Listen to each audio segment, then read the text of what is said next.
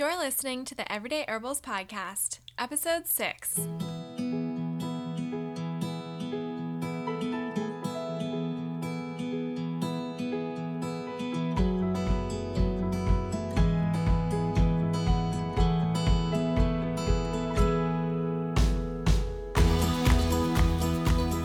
Hey everyone, this week it's just you and me, and I'm taking the opportunity to do a mini podcast and talk about a subject that almost all of my guests has brought up, and that's body constitution.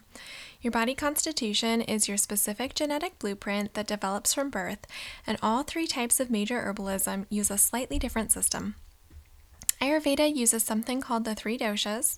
Traditional Chinese medicine, or TCM, uses the five elements, and Western herbalism uses the four humors.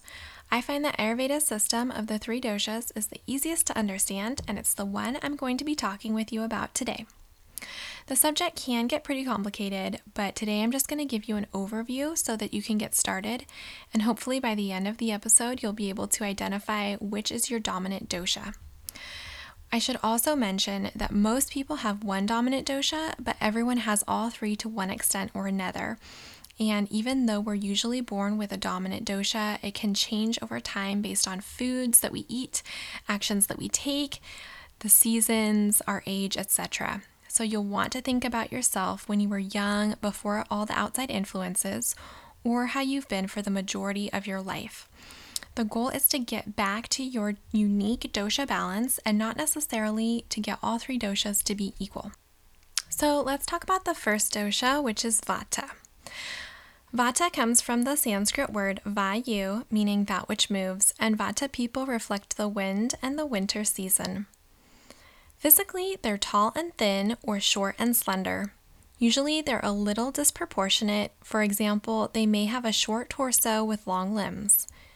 They usually have long, slender fingers, and you can see their veins through their skin. They're fast moving with energy that comes in bursts. They have dry, rough skin, cold hands and feet. They prefer warm weather and crave sugary foods. In fact, they can easily become sugar addicts.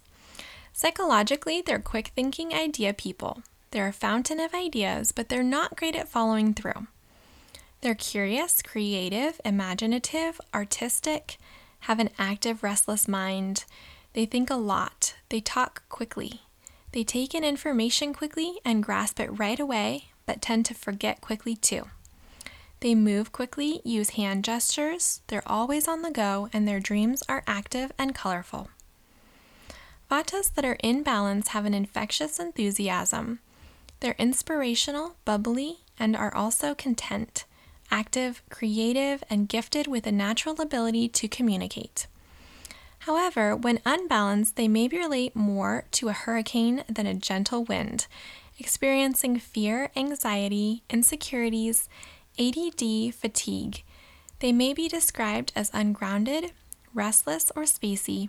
They may experience headaches, poor memory, intolerance of the cold, weight loss, or constipation. If you believe you're an unbalanced vata, try eating warm foods like soup or spicy foods seasoned with chilies. Follow a regular daily routine, go to bed early, spend time in nature, and do gentle exercises. Vatas do best eating three meals a day plus snacks. Remember the words grounding, warming, and routine. The next dosha is called Pitta. Pitta comes from the Sanskrit word pinj, which means to shine. These people reflect fire and the summer season. Physically, they have a medium build and gain or lose weight easily. They're athletic, muscular, average height, high energy, and easily overheat, so they prefer cool weather. Pittas tend to crave spicy foods like onions, garlic, and chilies, and have a strong appetite. Noon is their peak time. Psychologically, they're goal oriented, linear thinkers. They're smart, leaders, perfectionists. They have a fiery personality and they enjoy competition. They're usually the leader in a group, but may take a supportive role if working under someone they agree with. A balanced pitta is joyful, smart, courageous, focused, confident, and driven. However, unbalanced pittas can usually be described as a raging forest fire instead of a cozy fire in the fireplace. Unbalanced pittas are angry, jealous, impatient, irritable, stubborn, egotistical, hostile. They may have problems with acne, be controlling, have excessive body heat, and display excess competitive drive and overbearing behavior. There's a saying that imbalanced pittas don't go to hell, they simply create it wherever they go. If you believe you're an imbalanced pitta, try eating cooling foods like cucumber and watermelon, and avoid hot, spicy foods and stimulants like caffeine. Try doing calming activities like yoga. Pittas do best eating three moderate meals a day. Remember the words cooling, calming, and moderation. Kapha is the final dosha and comes from the Sanskrit word shlish, meaning that which holds things together. Kaphas reflect water and the spring season. Physically, kaphas have a solid frame. They gain weight easily and have a hard time losing it. They tend to be short and stocky or tall and sturdy.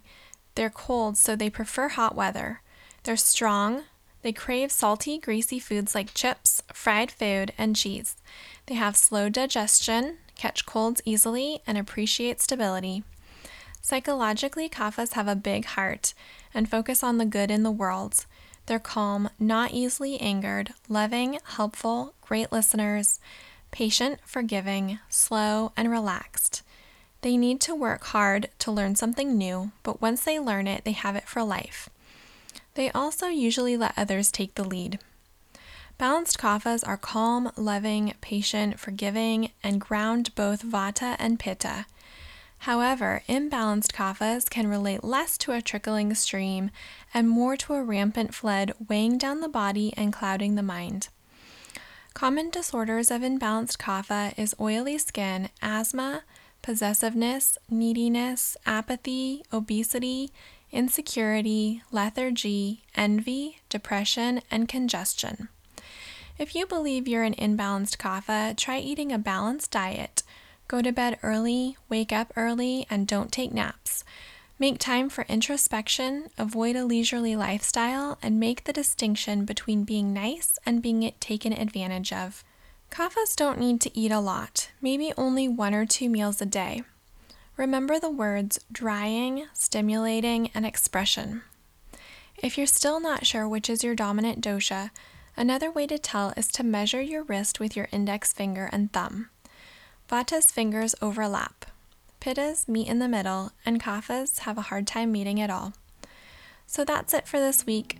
Hopefully, you were able to identify which dosha is your strongest, and that this podcast helps you understand future episodes. See you next week.